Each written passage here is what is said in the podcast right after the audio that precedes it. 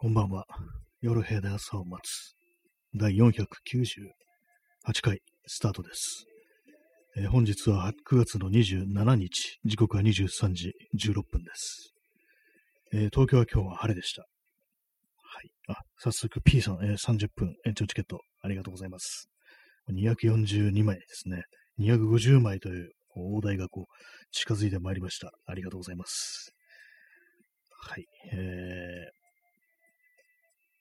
今日も暑いですね。暑いですね。まだ、今2回言いましたけども、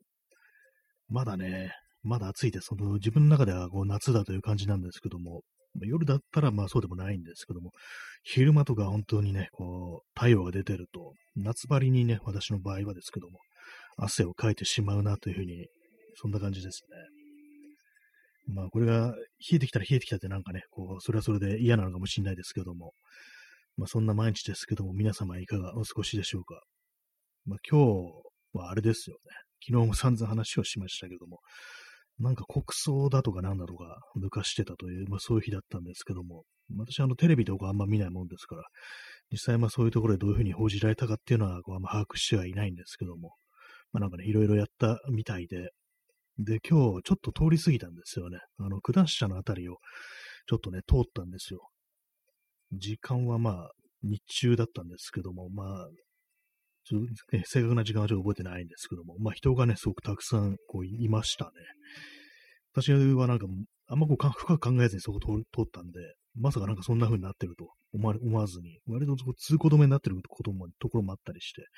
まあ、結構ね、鬱陶しかったですね。まあ、どんな感じだったか。その、九段下の交差点、まあ、東京のね、九段下、あそこは何区なんでしょうか。ね。わかんないんですけども、千代田区なのかな。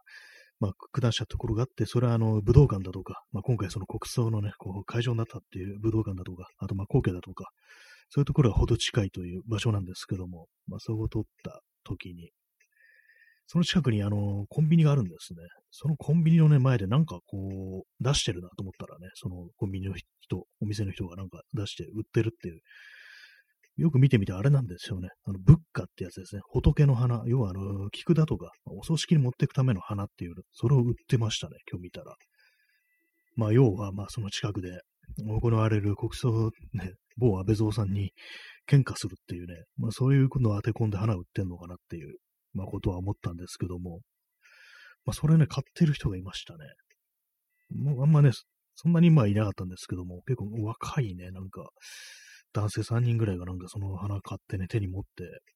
まあ、これもしかしたら喧嘩しに行くのかなみたいな。喧嘩ってあの、あれですよ、あの、喧嘩ですね。あの、花を捧げるというね、意味の喧嘩ですけども、えー、これ喧嘩だなと思って見て見てたんですけども、そこからまあ先はすごい人がなんかたくさんいて、ね、こう、なんだわかんなくなっちゃいましたね。彼らはどこに行ったのかわからないですけども、えまあ、たまたまですけども、まあ、その近くを通ったらね、なんかそんな感じになってました。よく考えたらね、そこ、ね、あの武道館近いわけだから、結構ね、人がいるってのは、よく考えてみたらね、こう、わかることなんですけども、なんか、なぜかこう私の中でそれは忘れてて、ちょっとびっくりしちゃいましたね。警官もね、こう、たくさんこういたりして、えなるほどっていうね。お姉さん、えー挨拶、よありがとうございます。よっていうね、こう手がね、こう、出て、ね、よって声かけてるっていうね、やつです。ありがとうございます。なんかこの、このいいですよね。このライトな感じ、軽軽い感じがなんかこう、挨拶としてはね、なかなかこう、私はこれ好きですね。よっていうね、ちょうどいいっていう感じがしますね。朝、昼、夜、どれでもいいっていう感じですからね。はい。えーまあ、そんな感じだったんですけども、ありがとうございます。えー P さん、えー菊の花、お尻の穴、明日方、麻生、麻生太郎にムカついて殴る安倍晋三。ムカついてたりすることもあったんですかね、なんかね。まあ、年がね、多分10歳ぐらいは離れたような気がするんですけども、安倍晋三さんとね、麻生太郎さんね、こう、なんでさん付けするんだかわかんないですけども、ねムカついて殴る、そういうこともあったんでしょうか。まあ、親戚ですからね、親戚ですからね、そういう、もしかしたらそんなこともあったかもしれないっていうふうに思うんですけども、どうなんですかね、切れる安倍晋三。まあ、結構ね、あのあれですよね。切れす、切れす、切れるっていうか、なんか結構その、ニュースの映像とかでも、あの、カメラに映ってないところとか、あの、カメラに映る直前までなんか鬼の形相をしてたみたいな、なんかそういうのってあったと思うんですよ。なんかそれがたまたまカメラに映ったみたいな。で、まあそのね、あ、捉えてるって分かった瞬間、なんか表情を急に和ら和らげるっていう、なんか、そういう映像をね、なんか私見た記憶あるんですけども、あんな感じでね、こう、割と表とね、裏で顔が違うっていうこともしかしたらあったかもしれないですね。ムカついて殴る安倍晋三。ねまあ、菊のね、花をね、こう持っていったっていうね、ことですけども、まあ、本当に持ってたかどうかわかんないですけども、とにかく物価っていう形でね、こう、お店の前にね、売ってましたね。まあ、そんなたくさんは売れてなかったような気がするんですよね。私の手に持ってんの、その3人ぐらいしかね、こう、割となんか若めのなんか男性3人組みたいのがね、持ってたような感じでしたね。それ以外にはあんま見ませんでした。まあ、ごった返してたんでね、まあ、その人の手元とよく見えませんでしたけども。まあまあね、そう、その近くはやっぱりこう人がね、こうたくさんいましたね。コーヒーを飲みます。今日は熱いコーヒーを飲んでますね。なんかめん、氷を入れるのがちょっとめんどくさくなって、なんかね、こういう日、ね、気がめいりますね、ちょっとね。なんか。えさっきまでですね、あの、昨日も話したんですけども、あの、サイヤのタイプっていうね、まあ、日光写真みたいなやつを、また今日もね、こう、いろいろやってたんですけども、あれですね、今失敗しました。まあ、こう、はっきり結果から言うと失敗しましたね。なんで失敗したかというと、まあ、画用紙に対してね、その、まあ、観光剤っていうね、こう薬品がうまく染み込んでなかったのかなと。まあ、その、最初にね、こう、まあ、私、紫外線照射装置、照射装置っていうのをこう作ってて、その中に入れて、スイッチオンして、こう紫外線を当てるようにしてあるんですけども、まあもう20、20ね、こう5分ぐらいこう当てたから、もうそろそろちゃんとね、できてるだろうと思って出してみて、まあこれは水で洗い流すんですね。基本的にその残った薬品を水で洗い流して完成っていう形になるんですけども、なんか水で流しちゃったら、なんかそのね、プリントされたその絵が全部なんか流れ、全部ってわけでもないですけど、かなりの分流れてしまって、あ、これ紙に定着してないダメだっていう感じで、あ、これは失敗だなというね、感じで、もうほとんど白くなってしまった紙を前に悲しんでたんですけども、なんでこれダメなのかなと思ったんですけども、今回あの画用紙のですね、なんか画用紙って裏表あるあるらしくって、割となんかデコボコしてる方が表であると。まあ水彩画用紙とかはそういう感じらしいんですけども、でもこの間あの試しにやってみたね、こう、プリントでは、その表に、ね、ちょっとデコボコしている表にプリントしたら、まあ、その紙がね、デコボコしてるせいで、あんまこうシャープじゃないんですよね、そこにこう、現れる像が。ね、まあ写真のね、あの細かいところとか、まあディテールが潰れてるみたいな感じになっちゃったんで、で、これはとしてはあの、ツルツルしてる方に、こう薬品を塗って、塗って、まあそれでプリントした方がいいかなと思って、で、そういう風にしてみたんですけども、多分ツルツルしてるせいで、そのね、こう観光剤、薬品があの、ちゃんと染み込んでなかったという、そういうことかなと思って、まあ、原因はそれだろうっていう感じで、まあ、こう、私の中では、まあ、結論というか、答えみたいなものがこう、推測されてるんですけども、まあ、そういうのもまあ、やり直そうという感じで、今、あの、ま、新しいね、画用紙に、こう、観光剤を塗ってね、あの、乾燥させてるところです。あの、暗いところに置いて。明るいところに置いちゃうと、その、薬品とね、こう、光が反応して、こう、勝手にね、こう、色がね、こう、ついてしまうので、まあ、暗いところに置いとかなきゃいけないんですけども、まあなんかね、こう、いろいろね、まあ今日のタイトルなんですけども、まあ失敗から学んだことってあるかなっていうタイトルなんですけども、まあよくね、まあいろんなね、あのー、名言とかでもありますよね。失敗っていうのはまあ成功の母であるって、まあこれエジソンだったかなと思うんですけども、まあなんかね、そういうのもあったりして、まあ失敗ね、するんですよね。やっぱでもなんか私みたいなね、こう、こらえ性がないというか、なんというかね、こう、自己肯定感のね、低い人間はなんか一回失敗するとね、まあこれあかんわみたいな感じになってね、こう、ともやる気がなくなってしまうっていうのがあるんですけども、まあそういうタイプの人間なんでね、こう今日はそのなぜまあダメだったかってことをちょっと言葉にしてみようというふうに思い、まあさっき言ったみたいなことをちょっとツイッターとかにね、書いてみて、まあ敗因の分析ですよね。まあそういうことをね、こうやったという感じでございます。けれどもね、こう、まあね、失敗から学ぶ。今日まあ、最初はの失敗から学ぶっていうまあ、そういうストレートなタイトルにしようかと思ったんですけども、やっぱりなんかそれはつまんないなと思って、失敗から学んだことってあるかなっていうね、なんかちょっと疑問系みたいな感じにしたと。なんかね、失敗から学ぶっていうタイトルだと、なんか積極さえ放送してんのかな、このこの人みたいな、ね、感じに思われそうだなっていうね、あなんか名言とかなんか引っ張ってきて、なんか適当なこと言う系の放送ねみたいな風に思われるかなと思って、なんかちょっとね、ひねったというか、まあ、変えてみたんですけども、まあ失敗ね、失敗はたくさん知ってるというか、そういう感じなんですけども、えー、まあ失敗するしないのよりね、失敗してなんか嫌な気持ちになるだろうが、そっちの方がまあ問題かなというふうには思いますね。なんかもう試行錯誤ってものがなんかね、こうめんどくさいっていうか、まあ前もね話しましたけれども、これまあ向上心がないっていうね、そこに尽きるなみたいなことはもうね、思いますね、本当にね。まあ前に私があの聞いたあの、ね、こうツイキャスのね、放送で、なんかね、こう、その人が言うには、なんかこう自分のことをね、こう考えてみると、やっぱり向上心とか一切ないんですよね、みたいなこと言ってて。だからなんかこうね、楽器とか全然ね、こういろいろやっても身にならなかったんだっていうね、そんなこと言ってて、それを聞いてて、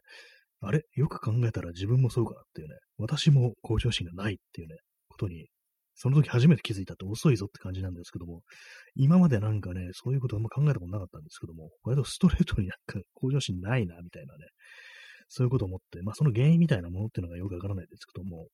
まあ、ただね、なんかこう今までのことね、こう、いろいろね、こう思い出すと、結構なんか周りのね、友人とかが、何かこう、に取り組んでて、で、まあ、肌から見てるとね、まあ、当然最初のこと、最初なんかうまくいかなかったりするんですけども、結構、ああでもない、こうでもないってね、いろいろやって、最終的にはなんかこう、形にするなんていうね、ことをやってたのを見て、まあなんかそういうのを見てね、なんかこう、まあ、あの嫌な言い方ですけど、よくやるなみたいなことをね、ひょっとしたらその時の自分は思ってたかもしれないですね。まあ、自分はなんかそこまでのモチベーション見出せないな、みたいなね、まあ、そんな感じのことは、まあ、結構思ったりした、そういう人間だったと思うんですけども、まあ、ね、今となってみればっていうね、でまあ、確かにそういうふうに試行錯誤した方が、まあ、うまくいくようなっていうね。まあでもその人によりますからね。まあ私の場合なんかなぜそういうところでこう、向上心がないかというと、やっぱりやってもうまくいかなかったっていうね、そういうまあ経験ってものが、こう今までの人生でね、割となんかこう影を落としてるのかなというふうにこう、まあ思ったりはするんですけども、やっぱりなんかね、なんでそんな風に思うかっていうと、やっぱりあの、増えてなものとかね、不得意なもの、明らかになんか向いてない苦手なことをね、こう、やろうとすると、まあそういうようなね、感じでね、ちょっとくじかれてしまうっていうね、息がくじかれた人間が出来上がってしまうっていうね、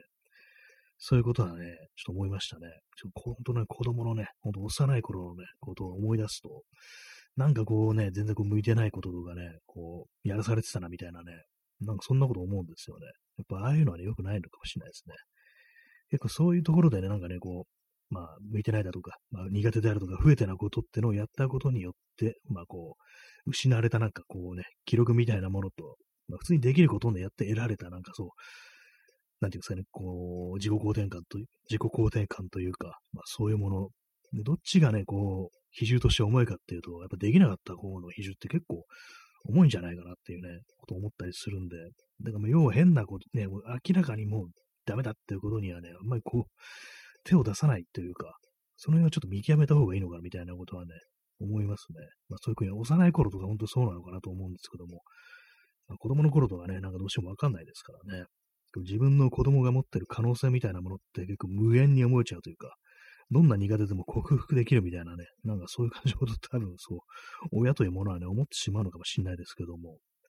まあね、まあよ、まあそういうのはね、良くないのかもしれないですね。それは本当見極めなきゃいけないのかもしれないですけども、ね。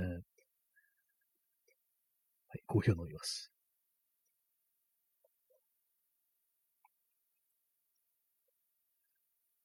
はい、暑いですね、コーヒーがね。まあ、どうなんですかねっていうね感じですね。まあ、その失敗、そう失敗なし、今日ね、やった失敗は、そのね、あの、写真、写真というか、あの、まあ、名刺をね、名刺を作ろうとしてるんですよ。そのプリントですね。それに失敗したという、まあ、そんなような感じなんですけども、まあ、まあ、うまくいくのかなって感じはなんかどうしてもしちゃいますね。別にね、こう何度も何度もやってればいつかうまくいくっていうような感じで思うのが普通だと思うんですけども、しかもまあ、こういうね、私としては別に、ね、向いてないことでもないというね、ただ単になんかこういろいろこう、ね、試し、試せばいいだけなのに、何かこう常に嫌な予感みたいなのが私が何かをね、取り組むときに付きまとうっていうのが、こうあったりして、なんかこれもうまくいかないんじゃないかなみたいなことって結構ね、ずっと思ってたりするんですよね。自分のできることでもなんかそういうふうに思うっていうのが割とあるんで、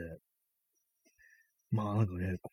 まあ、今回、まあ何が成功かというと、まあ納得いく感じでね、ちゃんとしたこうね、こう、プリントができると。人に渡しても恥ずかしくないようなものがプリントできるということが、まあ成功であるということにはなると思うんですけども、なんかね、なんかどうもうまくいかないんじゃないかみたいな、そういう、なんていうんですかね、こ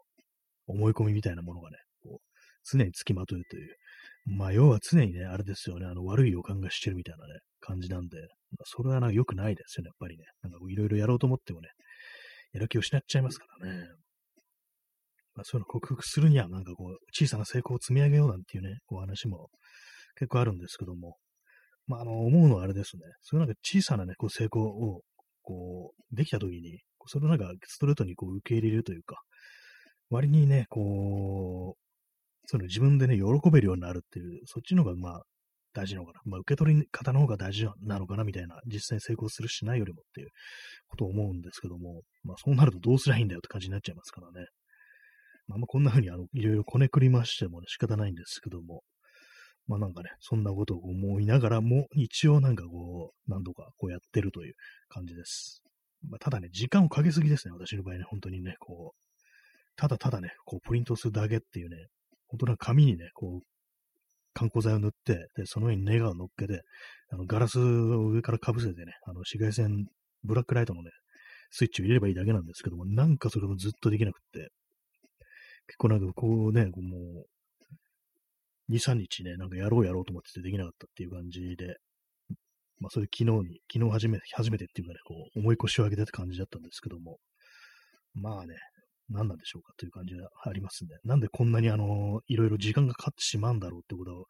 もう割に思ったりしてて、何かこう、いろいろあれやんなきゃこれやんなきゃっていうのを皆さんもいろいろあると思うんですけども、そういうのにね、取り組んで、終わらせるまでの時間が長すぎるっていうね、まあこれ前も話しましたけども、やらなきゃいけないことがね、こうできないっていう、まあ、先延ばしのね、こう本、それをどうにかするっていうね、こう、ちょ自己啓発っぽい本をね、なんかこう、友人に勧められて読んだりとかもね、こうしてみて、まあ、読んだ時はね、まあまあまあ、こう、ね、これはいいこと書いてあるみたいなことを思うんですけども、やっぱりちょちょっと時間が経つとね、あのいろいろこう、自分のね、頭の中からこう消えてしまうというか、薄れてしまうというか、まあそういう感じもあるんでね、一応、まと、自分なりにまとめてノートに書いてあるっていうね、感じしてあるんですけども、まあその 書いてるね、ノートをなんかこう引き出しにしまったら、その存在自体忘れてしまいっていうね、話を前もしましたけども、なかなか難しいものですというね。難しい難しいって言ってもね、しょうがないんですけども。まあ、そう、時間がね、かかりすぎですね。なんでもね、こうやるのに。で、ちょっとね、あのー、最近読み始めた本で、本の話なんですけども、これあの、ミランダ・ジュライっていうね、人の、まあ、作家でありね、こう、映画の脚本とかね、監督とかもしてる人なんですけども、あの、映画ではあれですね、あのー、名前がうまく出てこないですけども、あの、君と僕の虹色の世界だったかな。これ2005年ぐらいの映画だと思うんですけども、それで今非常に好評だったというね、そういうの、そういう映画をね、作った人なんですけども、いろいろ本も出してて、で、その中でね、割と比較的最近新しい本として、あなたを選んでくれるものっていう本をね、こう読み始めたんですけども、これどういうものかっていうと、こうね、これあの、ミランダ・ジュライ。これあれですね、小説とかじゃなくて、まあ普通にあの、ノンフィクションっていうか、なんていうか、まあこう、あれですね、読み物ですね。読み物なんですけども、まあ映画の脚本にね、ちょっといろいろ行き詰まってて、で、まあそれでなんかこう、それを打開するために、あの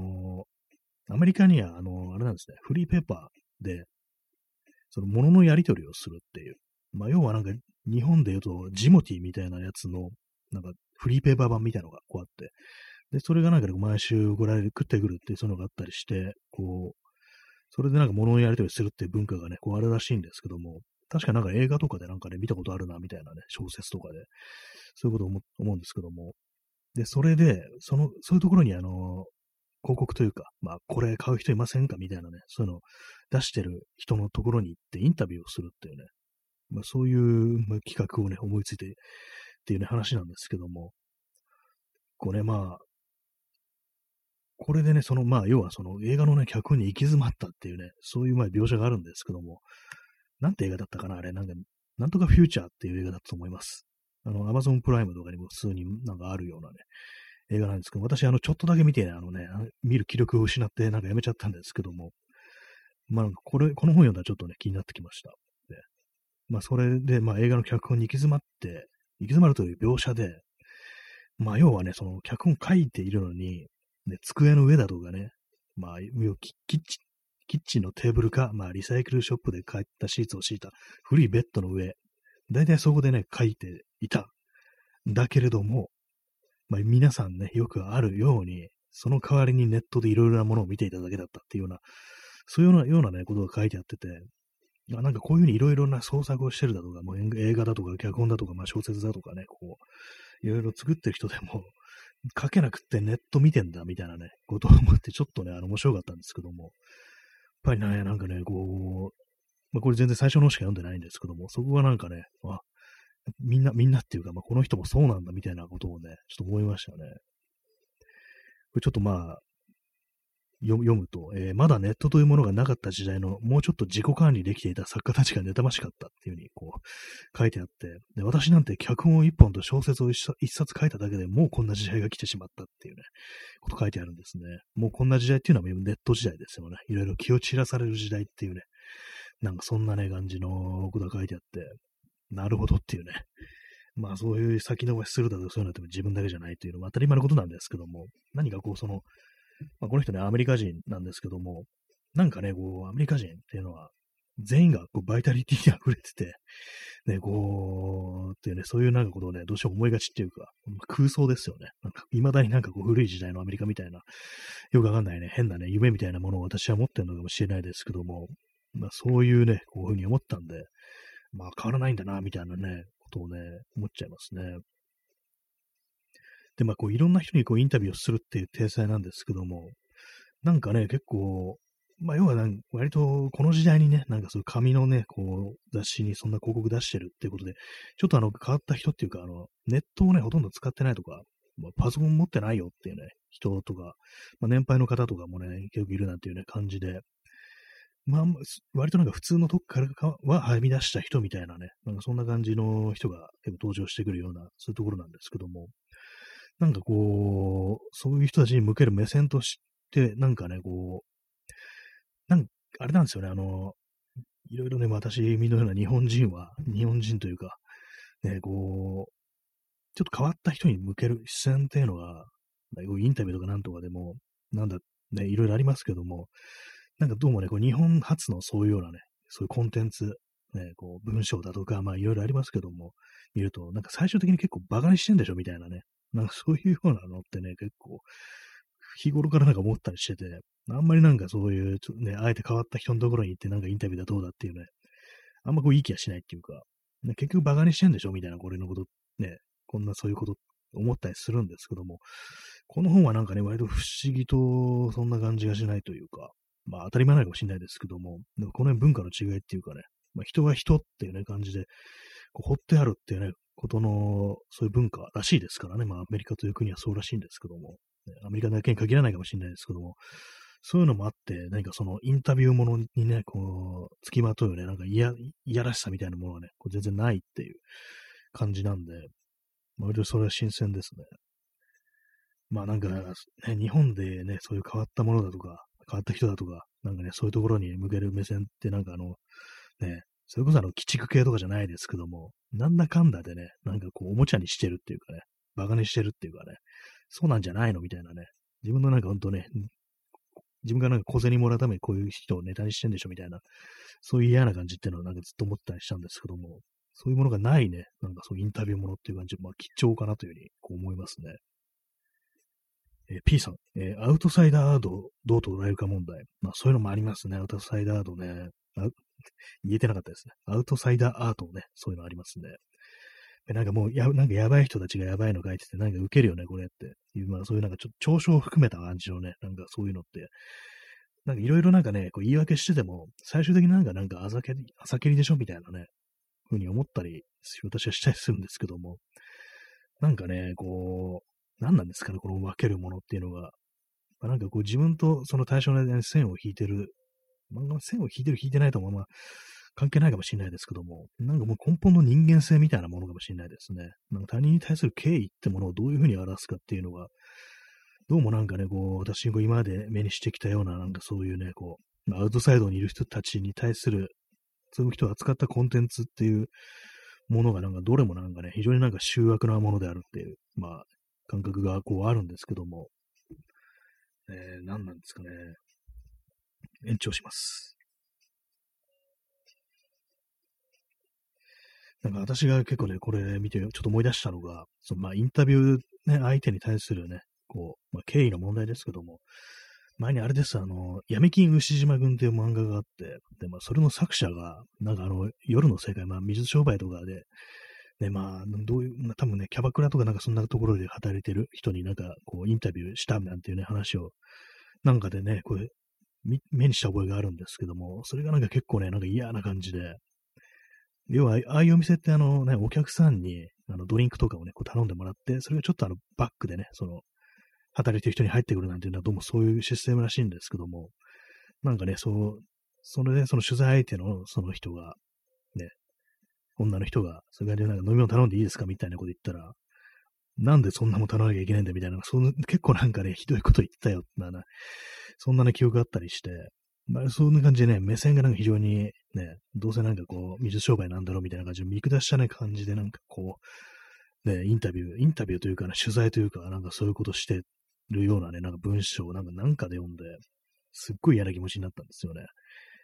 なんで自分のね、自分がネタにする相手のことをそういうふうにこう、ね、悪く言うっていうか、馬鹿にしてね、こう敬意を払えないんだっていう、まあ本当にすごいシンプルなことだと思うんですけども、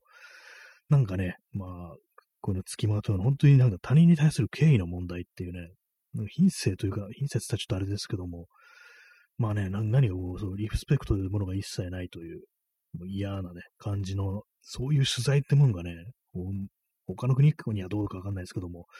私今まで見てきたこのドメスティックなね、こう、媒体におけるその手のね、こう、コンテンツというのはまあ、ほとんど例外なくそんな感じになったなというふうにね、どうしても思っちゃいますね。えー、P さん、えー、鬼畜系で名を挙げた紫百郎、高学歴だった気が。あ、そのなんか、あれでしたっけ？あの、中退だとか、なんかね、嘘、嘘ついてたんでしたっけ？あの、高卒だとか、なんか中卒だとか、なんかそういう嘘ついて、実はなんか結構いいね、学校に を出て卒業してたみたいな、なんかそんな感じで確かにどっかで聞いたことありますね。紫百郎ね、私は全然こう知らないんですけども、割となんかここね、あの、本当に、5、6年でね、まあ知ったというか、まあ多分名前ぐらいはどっかにね、こう目にしたと思うんですけども、まあその菊池ね、菊池系の人っていうのはね、こう初めてこう知ったというね、のがあるんですけども、まあなんかね、まああれ、こういうのも90年代ってそういうのがね、なんかたくさんあったみたいなね、話があったりしますからね。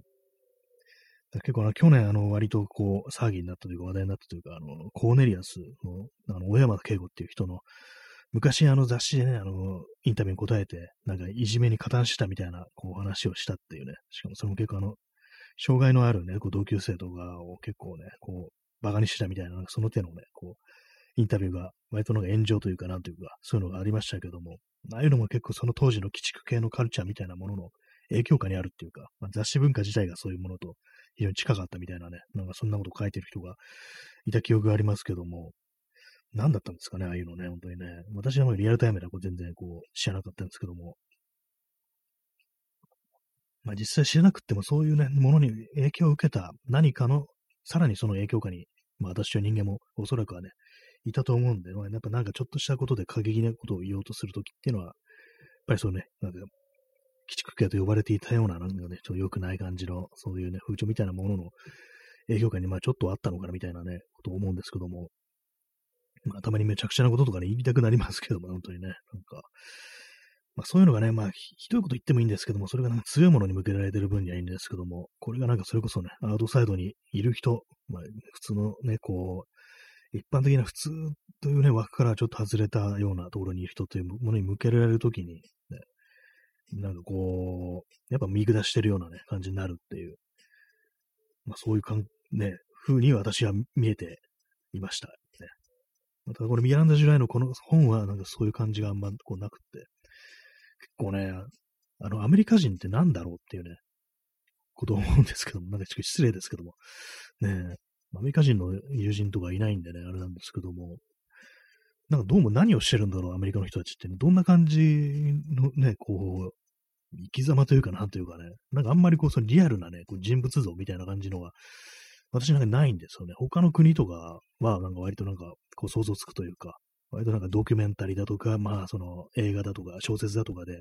なんか自分とね、こう地続きのところに生きてるこう人間だというね、まあそういうのがこう、割と実感はできるんですけども、どうもアメリカっていうのはなんかちょっと特殊な感じがあって、何かね、透明な壁みたいなのが常に立ち上がってるっていう、そういう文化と、我々のとね、私とそのアメリカというものの間になんかこう、透明の壁みたいなものがね、あるっていう感覚がしてたんですけども、この本読むとなんかこう、あ、なんか割にね、こう、普通っつったらあれですけども、ね、なるほどね、みたいな感じで、同じ人間なんだな、っつったらもう、ちょっと大げさですけども、ね、そんなこと思いますね。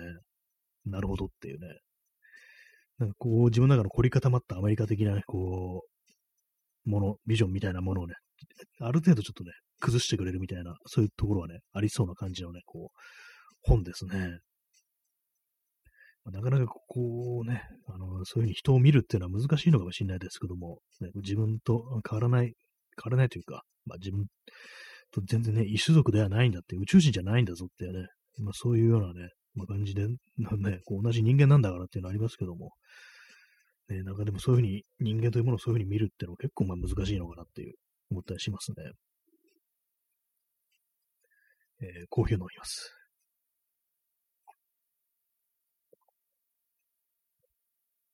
喉が渇きますね、なんかね。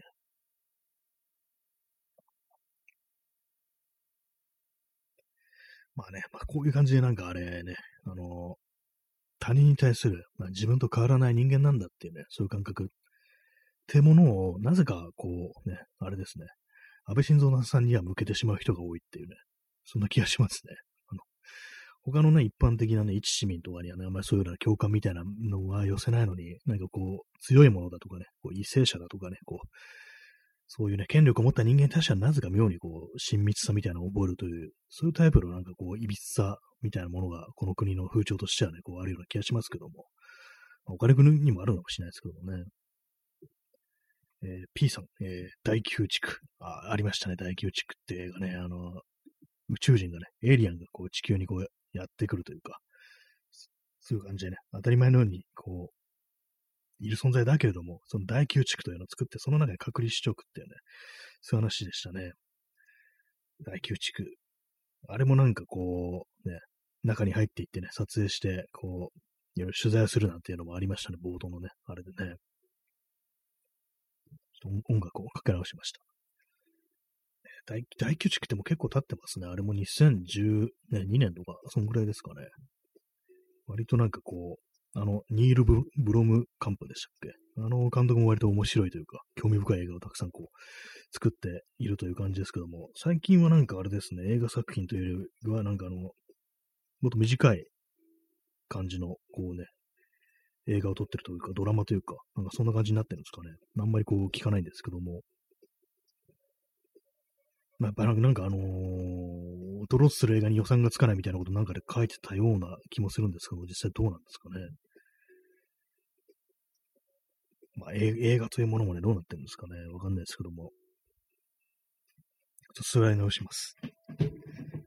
座り直します。ちょ、今、あの、舌が、舌を噛んでしまった。い。まあ、そんな感じなんですけども。なんかあれですね、まとめないでね、思うがままにこう喋ってると、ちょっと途中でやっぱり引っかかっちゃいますね。あの、な、何を話そうかなみたいな感じにこう、口ごもったりしたりして、まあ、要は今見てるね、こう、今見てるじゃない、今読んでる本、まあ、あなたを選んでくれるものって、これちょっとね、面白そうだという感じで、ミランダ・ジュライのね、こう本は前にも一き冊読んでて、まあ、映画はね、映画はその君と僕の日常の世界っていうのを見たんですけども、何を読んだったかなあの、一番ここに似合う人。それ、それを読みましたね。それも結構面白かったです。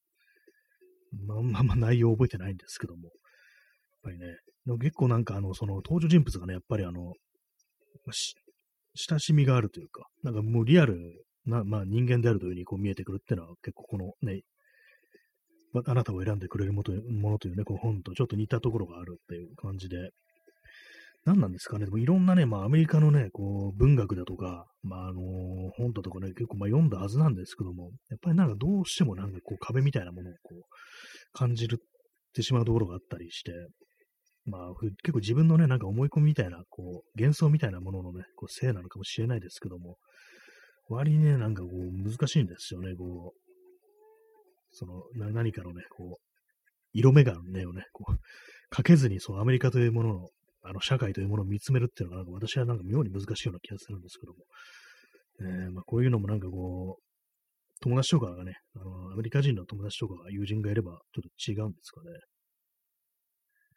まあ、単純に友達とか言いますけどもね、なんかこう、付き合いみたいなのがこうあれば、ね、変わるというか、まあ、もう少しリアルに見えてくるっていうことなのかもしれないですね。まあでもまあ、特殊な、特殊なね、国なのかもしれないですね。他と比べたらね、やっぱりね、アメリカっていうのは。コーヒーを飲みます。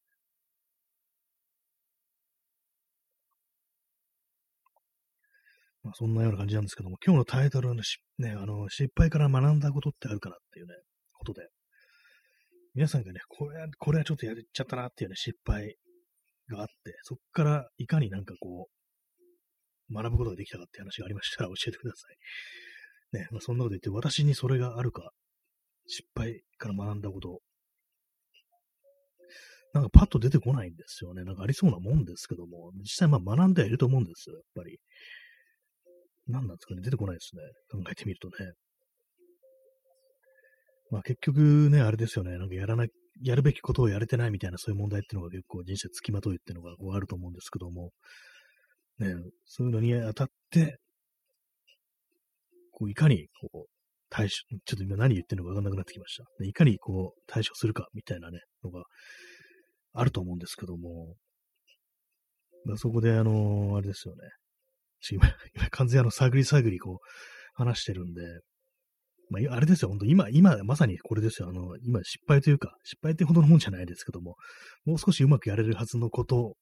があるはず、ね、うまくやれるはずなのになんかちょっとね、あの、引っかかっ、ね、突っかかってしまうみたいなこと、今のこのトークの問題ですよ。これをね、避けるには、おそらくね、あの、原稿みたいなものを書くと。事前にある程度ね、なんかこう、ね、書いておくっていうね、今日何喋ろうかみたいなこと書いておくってね、それがしかないだろうってことは私は頭では思ってるんですけど、やってないですね。これまさしく失敗から学ぶという事例だと思うんですけども、学べるはずの事例だと思うんですけども、ま、学んでないですね。まあ、これを細かく分解していくと、なぜ書かないのかっていう話になりますよね。で、まあ、その書くというようなことは何なのかって、これはあの、紙に書くのか、それともね、パソコンとかでメモるのかっていう感じですけども、これはね、私は前ね、それか、一応メモってた時あったんですけども、それはあのパソコンのね、デスクトップにある、こう、フォル、フォルダじゃない、ファイルですね、テキストファイル、そこにあの書き留めておくという感じにしてたんですけども、やっぱりなんかね、そのほんのわずかな動作ですけども、普通にまあデスクトップ、ね、こう、まあ全画面化してるアプリとかあると、一旦ね、まあ最小化しないといけないですよね。私、あの、全部の Windows 最小化するときに Windows キーとキーボードのね、D を押して、こう、ね、全部最初化するんですけども、それをやってから、こう、デスクトップに、ね、貼り付けてある、こう、これあの、レレディオ .text っていうね、ファイルがあるんですけども、そこをね、こうダブルクリックしてま、開いて、そこにこうなんかね、こう、いろいろ書いてあるという、ね、感じなんですけども、このほんのわずかな動作がめんどくさいっていうね、感じになってるんじゃないかというふうに私はこう推測するんですけども、まあ、これなぜめんどくさいのかっていうね、まあ、そのほんのわずかなこう作業がめんどくさいんであれば、手書きで書けという、まあ、そういうまあこう解決手段というか、まあ、別のやり方っていうのがあるんですけども、まあ、それも手元にこうメモみたいなものを置いて置かなきゃいけないわけで、まあ、ペンとメモですね、筆記用具ですね。で、これもね、なんかね、こう、まあ身についてないんですけども、そのなんかちょっとしたこと書き留めるっていうのが、前はね、あの結構、あれなんですよね、あの無印の再生紙メモ帳っていうのがあって、これは85円ぐらいで売ってるんですけども、それこそわらばん紙みたいなのをメモ帳なんですね。結構小さめのメモ帳なんで、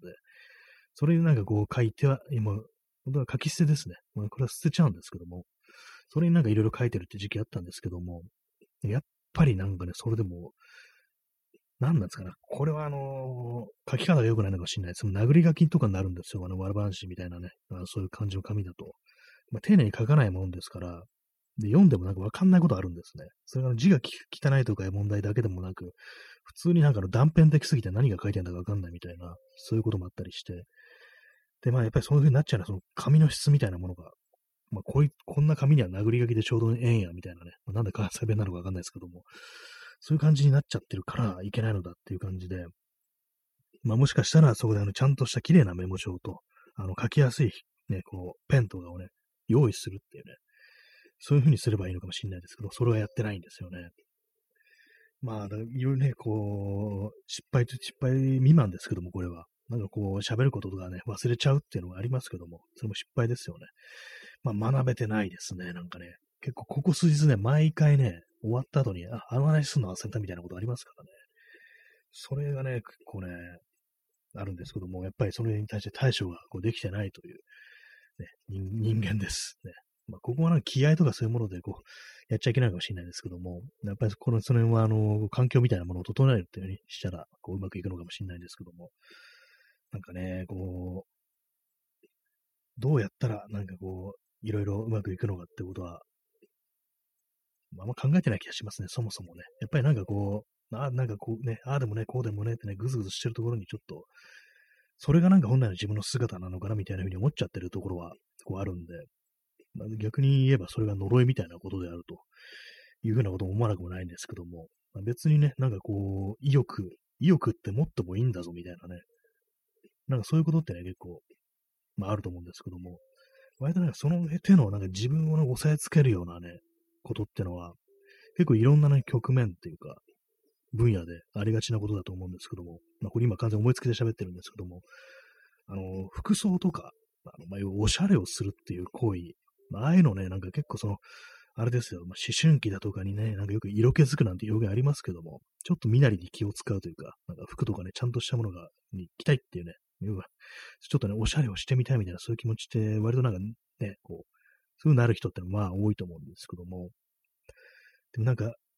割とそういうと最初ってのはハードルみたいなものと感じませんでしたかね、皆さんは？こう、自分みたいな人間がそんななんかね、こう、服装に凝るなんてことやっていいのかなみたいな、そういう気持ちってなんかありませんでしたか？私はね、結構そういうのがこう、あったりして、なんかね、髪をね、こうセットするのとか、ね、なんかそういうのもね、なんか、いいのかなみたいな、ね、感じっていうのはね、こう割とこうあったりして、でね、あの、そうですね、思春期だとかそういうのにね、それこそなんかこう、自分の見た目とか気になってくると、なんか整髪料とかね、こうつけますよね。まあ、それね、まあ、自分の意思でつけるっていうのがね、まあ、最初だと思うんですけども、私はね、なんかね、あの、結構その小学生の頃、もう少し幼い頃に、いとこのね、家にこう遊びに行って、ほんと今、今急に思い出しました、この話ね。で、なんかね、こう、ね、なんかうち、いとこがなんかその頭になんかつけてるわけですよ、整髪料とかを。それ何っていうふうに聞いたら、まあこれ、あの、ね、ジェルとかなんかそんな感じのことを言って、つけてみるや、やってみなよってセットしてあげるからさ、みたいなことを言ってね、いとこが、それなんかつけてもらったことあったんですけども、やっぱりね、そういうね、感じ、なんか髪の毛をね、なんか整えてる自分っていうのがすごくなんかこう、恥ずかしかったっていうのがあって、早く落としたいみたいなね、気持ちになったんですよね。なんか、こう割とそういう感じでね、なんかこう自分をなんか押さえつける気持ちっていうのはなんか各分野にね、やっぱり最初のなんかハードルみたいな感じで、こう、あるんじゃないかなという思うんですけども、皆様いかがでしたでしょうか？私今急に本当に思い出しました。こういとこんち遊びに行って、そのなんかね、頭に背圧をつけられてね、なんかこう、それこそなんかあの親戚のね、こうおばさんとかに、あらいいじゃないみたいなね、なんかそういうこと言われるんですけども、まあそれがね、すごい恥ずかしいみたいなね、そういう感じになんかどうしてもなるっていうね、ところがありましたね。そうなんですよね。こう、いとこからね、こう、なんかそういうふうにやってもらったというのがあったんですけども、ね。急に思い出しました。これずっとなんか今ね、かなりもう長いこと記憶の底に眠ってた、ね、話ですね、これね。人に話したの多分初めてだと思います。まあ、その大したエピソードじゃないんですけども、割になんかそうですね、その最初のなんかね、こう、色気づくことのなんか気恥ずかしさみたいな、なんかそういうことのね、こう、エピソードとして今急に浮上してきたんですけども、記憶の底から。まあ、そういうことがね、こう、ありましたね。コーヒーを飲みます。と思ったらコーヒーありませんでした。水を飲みます。ボトルの水を飲みます、今日は。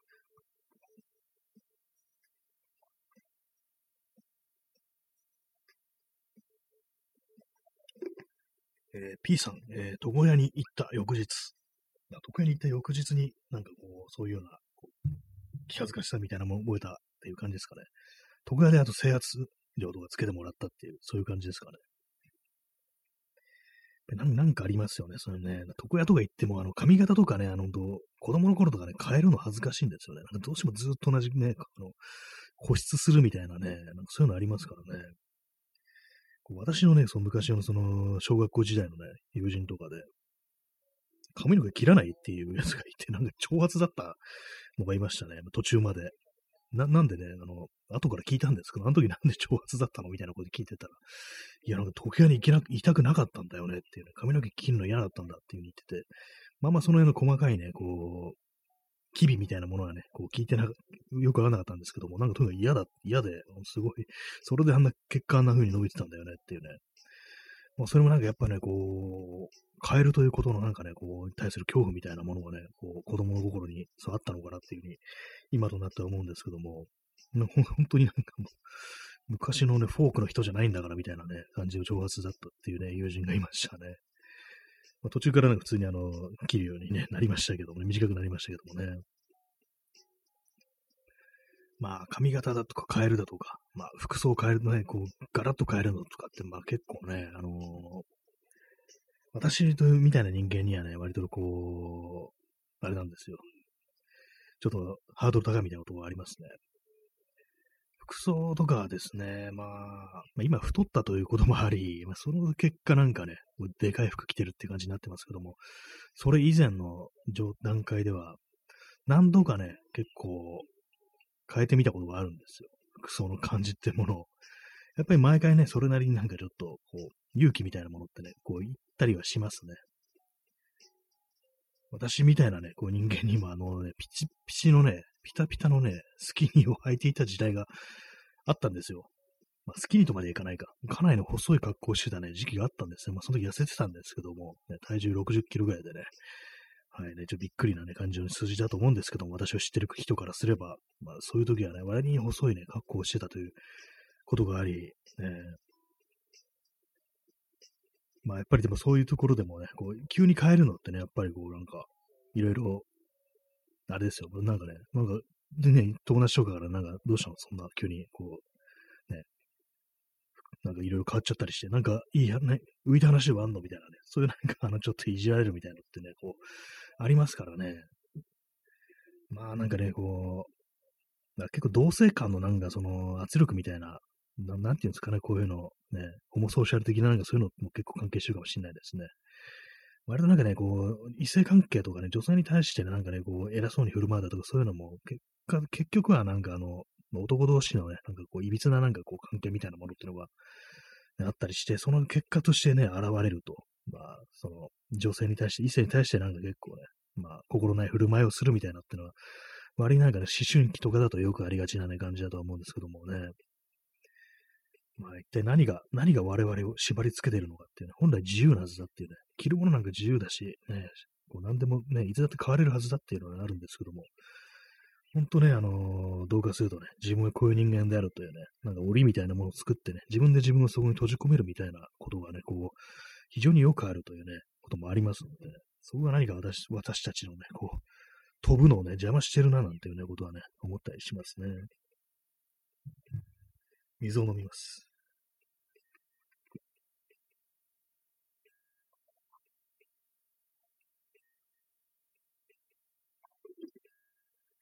まあ、このね、こういうふうにあの、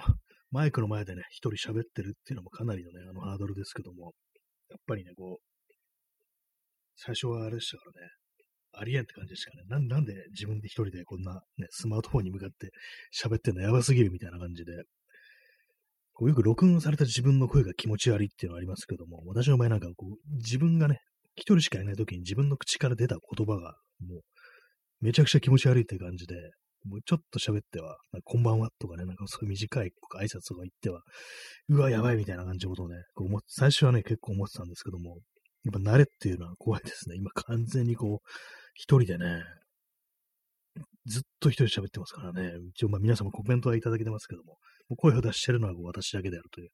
感じのね、本当なんか最初からしたら、よくまあここまで来たなみたいなことはまあ思わなくもないんですけども、まあ、そういう感じなんでね、もし、あのね、こう、ちょっと、ラジオとかやってみたいけども、やっぱ自分はちょっと無理だな、みたいなこと思ってる人、あの、大丈夫ですので、これ全員大丈夫です。あのラジオってね、あの、みんなね、あの、なんか自分みたいなのは、とか、喋り上手くないしとか、面白くないしとか、ボソボソ言ってるし、みたいなことをおっしゃいますけども、全員大丈夫なんで、これあの、私がいる、ね、いるの、いるのでってんで、言い方言い方ですけども、あのこれ大丈夫です。あの、大丈夫か大丈夫かじゃないかって言われたらこれ大丈夫ですとしかね、もう答えようがないですね。なんでかっていうと大丈夫だからなんですよね、これね。まあ、志村けんの大丈夫だじゃないですけども、本当なんか宇宙の彼方からね、あのウルトラマンみたいな感じでね、大丈夫だって感じで飛んでくるね、あのオープニングですよね、本当に。大丈夫です。全全部、全部大丈夫なので、もう、いつでもこう始めていいというね、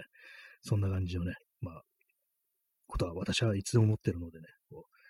うラジオ始めましたとか、ポッドキャスト始めましたとか、なんかそういうのありましたら、こう教えてくださいというね、まあ、そういうシンプルな、ね、ところにね、こう、無理やり話を落とし込んでいってるんですけども、そうですね、もうな、大丈夫なんですよね。基本的になんかあの音が悪いだとか、なんか話すことないだとか、まあそういうのは後からなんかどうにでもなるっていうのがあるんで、とりあえず声を出せれば、もう、もうクリアですからね。またまあそんなのはどうでもいい話っていうね。音質が悪いだとかね、まあ、そんなんいくらでも何、どうにでもできるっていうのがあるんでね。それこそスマートフォンだけでも十分ですからね。だからもう、私が言えることはね、こう、ね、たった一つっていうね、大丈夫、大丈夫っていうね、ことしかないですね。はい、ね、まあ、何言ってるのかわかんないですけども、まあ、この放送、このラジオトークで最初始まった時、この放送のタイトルが、あの、新谷明の大丈夫じゃない部分が、ね、電波に乗っちまったんだっていうね、タイトルですけども、要はあの、志村けんの大丈夫だのパロディなんですけども、まあ、そういうね、大丈夫じゃないって言ってますけども、大丈夫なんですよね。結果的にあの、大丈夫じゃない感じで始まっても大丈夫になるというね、要はそういうことなんですよね。はい、かなり、かなりね、こうや、なんか強引な感じになってますけども、まあ実際大丈夫なんだからしょうがないっていうね、こう、あれですよ、エルビス・プレスリーの最初のデビューデビュー曲って、あの、That's All I'm っていうね、曲だったと思います。That's Alright Mama かな。ちょっとあの、ボブ・ディランとごっちゃになってるな、なんか。まあそういう感じのね、まあ、なん That's Alright とかね、It's Alright とか、そんな感じの曲が、あのー、名曲にはこうたくさんありますので、まあ大丈夫なんだろうなというね、感じのことはまあ持ってきたいというね。まあ、本来ここでね、ラジオだったらね、曲がかかるはずなんですけども、あの、このラジオとかけられませんので、ね、あの、そういうちゃんとしたあの、権利のある曲は、今 BGM 流してる曲は、あの、クレジットさえ、あの、書いてれば使っていいという曲なんですけども、ここで本当あのエル、エルビス・プレスリーとかね、あの、ボブ・ディランを流したいところなんですけども、それがまあ叶わないので、まあ、皆さん頭の中でご再生してください。あるいはなんか後で YouTube で調べるとかね、感じありますけども、ね。まあ、タイトル知ってるけど、あの歌詞の内容よくわかんわかんないですね。あのね。ボブ・ディランにしろ、そのエルビス・プレスリーにしろ、ね。ボブ・ディランの曲は確かあれなんですよ。あの、ロジャー・マッギンのカバーで、あの、イージー・ライダーっていうね、有名な映画にこう、使われてますね。ちょっとあの気になってきたんで、検索します。イージー・ライダー、サウンドトラックで。私、このサウンドトラック CD で持ってるんですよ。一時期なんかニューシネマに、こう、非常にこう凝ってた時期があり、その時にね、こう、買いました。CD を買ってた時代っていうね、そんな感じですね。えー、っとですね。あ、そうですね。あの、ロジャー・マッギンによる、えー、ボブ・ディランのカバーで、It's Alright, Ma I'm Only Bleeding っていう、そういうタイトルですね。どういう歌詞かよく考えたら知らないですね。なんとなく実は自分の頭の中でね、こう、大体こんな感じなのみたいなのを思ったんですけども、検索するとボブディアン .com がヒットする。まあ当たり前ですけども、ね、あれですよね。公式サイトあるんだって思いますね。えー、まあね、大丈夫だよ、ママ。ただ、俺はただ、ため息をついてるだけだからっていうね。なんかそんな歌詞ですね。あとはなんか今日いつもの、割となんか、いつものって言ったらあれですけども、ボブ・ディラン節っていう感じのね、結構不思議な感じのね、こう、言葉が並んでいる感じですね。まあこうね、もしね、君の耳にね、こう外国のフォーリンサウンド、異国の音が聞こえてきたら怖がることはないっていうね、大丈夫だって俺はただ、ため息をついてるだけだから。よくわかんないですね。よくわかんないですけど、まあ、it's alright, まっていうね。まっていうのはママってことなんですかね。なんか、もしかしたらマイフレンドとかそういうもので楽なのかなと思うんですけども、あんま考えたことなかったですけども、ちょっと後であのー、調べてみようかなと思いました。急に、ね。最近たまになんかボブ・ギラの話しますけども、別に普段そんな聞いてはないんですよね。この間なんかあの話しましたけども、あのできることをやるんだよっていうね。できることをやる、えー、何でしたっけ？やらなきゃいけないことをやるんだっていうね。だからうまくいくんだっていうね、そういう歌詞があるって話しましたけども、何の曲だったかなと思って後で調べたら、あの、バケツ・オブ・レインって曲でしたね。雨のバケツってよくわかんないタイトルですけども、そのちょっと前にね、あの、生きることは悲しいね、生きることは騒ぎだよっていうね、なんかそういう歌詞がある、ボブ・ディア曲があるって話したんですけども、それと同じ曲でしたね。なんかこう、短期間に2回同じ曲の歌詞の話をするっていうことをしてしまいましたね。なんかこう、普段いかにぼんやり生きてるかってことがちょっとわかりますけども、なんかこう、最近妙になんか頭の中にこうボブ・ディアンの歌が流れてきたりするんでね、ちょっとあの、再び聴いてみようかなというふうに今思ったりしました。まあ、結構大丈夫系の、なんかあれですね、曲を集めてプレイリストにして、ちょっとポッドキャストを収録するってのもありかなと思いました。なんとかね、ザッツオーライトとかね、こう、It's Alright とかね、OK だとかね、なんかそういう感じの曲って結構たくさんあるとね、思うんですけども、それをちょっとね、集めてみようかなと。それを紹介していく放送。ポッドキャスト。久々のポッドキャストネタですね。最近こう、できてないんでね。あ、いいですね。いや、あ、いいですねって感じですけども、ちょっとそれ考えてみます。ポッドキャストはね、全然こう、ラジオトークではないね、なんかこう、場にふさわしいネタってのがどうもこう、あんま思いつかなくって。まあ、久しぶりにちょっとネタもできたので、やろうかなみたいな気持ちになりましたというね、そんな感じです。はいえー、本日は7名の方にお越しいただき、我慢強い方が4名残っていらっしゃるという、ね、そんな感じの放送でございますけども、ね、皆様いかがお過ごしでしょうか。まあ、今日という日、ね、あのー、ね、いろいろありましたけども、いろいろっていうか、まあ、一件だけですけどもね、あの、国葬とかわけのわからんお祭りが執り行われたという日でしか、日でしたけども、嫌な気持ちでしたでしょうか、それとも、なんかこう、無視って感じでしたでしょうか、わかんないですけども、ね、P さん、えー、大丈夫、マイフレンド。ありましたね、これね、なんか、何でしたっけ？これ原作が村上龍なんでしたっけ？あの、映画ですよね。映画でしかもあの、ピーター・フォンダがで、ね、こう出てくるってピーター・フォンだから宇宙人とか、なんかちょっと同化してる感じのね、タイプの映画らしいんですけども、ね、ピーター・フォンダって言ったら、あの、イージーライダーのね、主役のね、キャプテンアメリカを演じた人ですからね、なんか奇妙な符号みたいなのがちょっと出てきましたけども、ね、大丈夫、マイフレンド。ちょっとそれ忘れてました。日本語の大丈夫のね、こう、名前、ね、タイトルとしてはかなりね、大きいですね。大丈夫、マイフレンドっていうね。どんな映画なんですかね。原作もどんな感じなんですかね。歌もありますよね、確かね。大丈夫、マイフレンドって、ピーター・ホンダかっていうね、なんか不思議なね、感じしますけども、ちょっと気になったんで、後で検索します。ちょっとね、大丈夫系のね、曲ですね、これはね。あ、P さん、え広田レオナの主題歌。あ、広田レオナっていう名前はなんか聞いたことあります。そういうね、こう、シンガーがいたというね。そういう感じなんですね。どんな感じなんでしょうかね。全然こう想像つかないですけども。ね、見る、見れるチャンスがあったら見ておいた方がいいのかな、みたいなね。そんな感じで、ちょっとあの、大丈夫系のね、曲を集めて、ね、こう、大丈夫だって思いたい。本当になんか気の見えることしか、ばっかりですからね、なんか、大丈夫だと思いたいですね、本当にね。それこそね、本当志村けんじゃないですけどもね、大丈夫だって言ってね、なんかこう、どっか飛んでいきたいというね、そんな感じありますね。水を飲みます。あと2分ですけども、水を飲みます。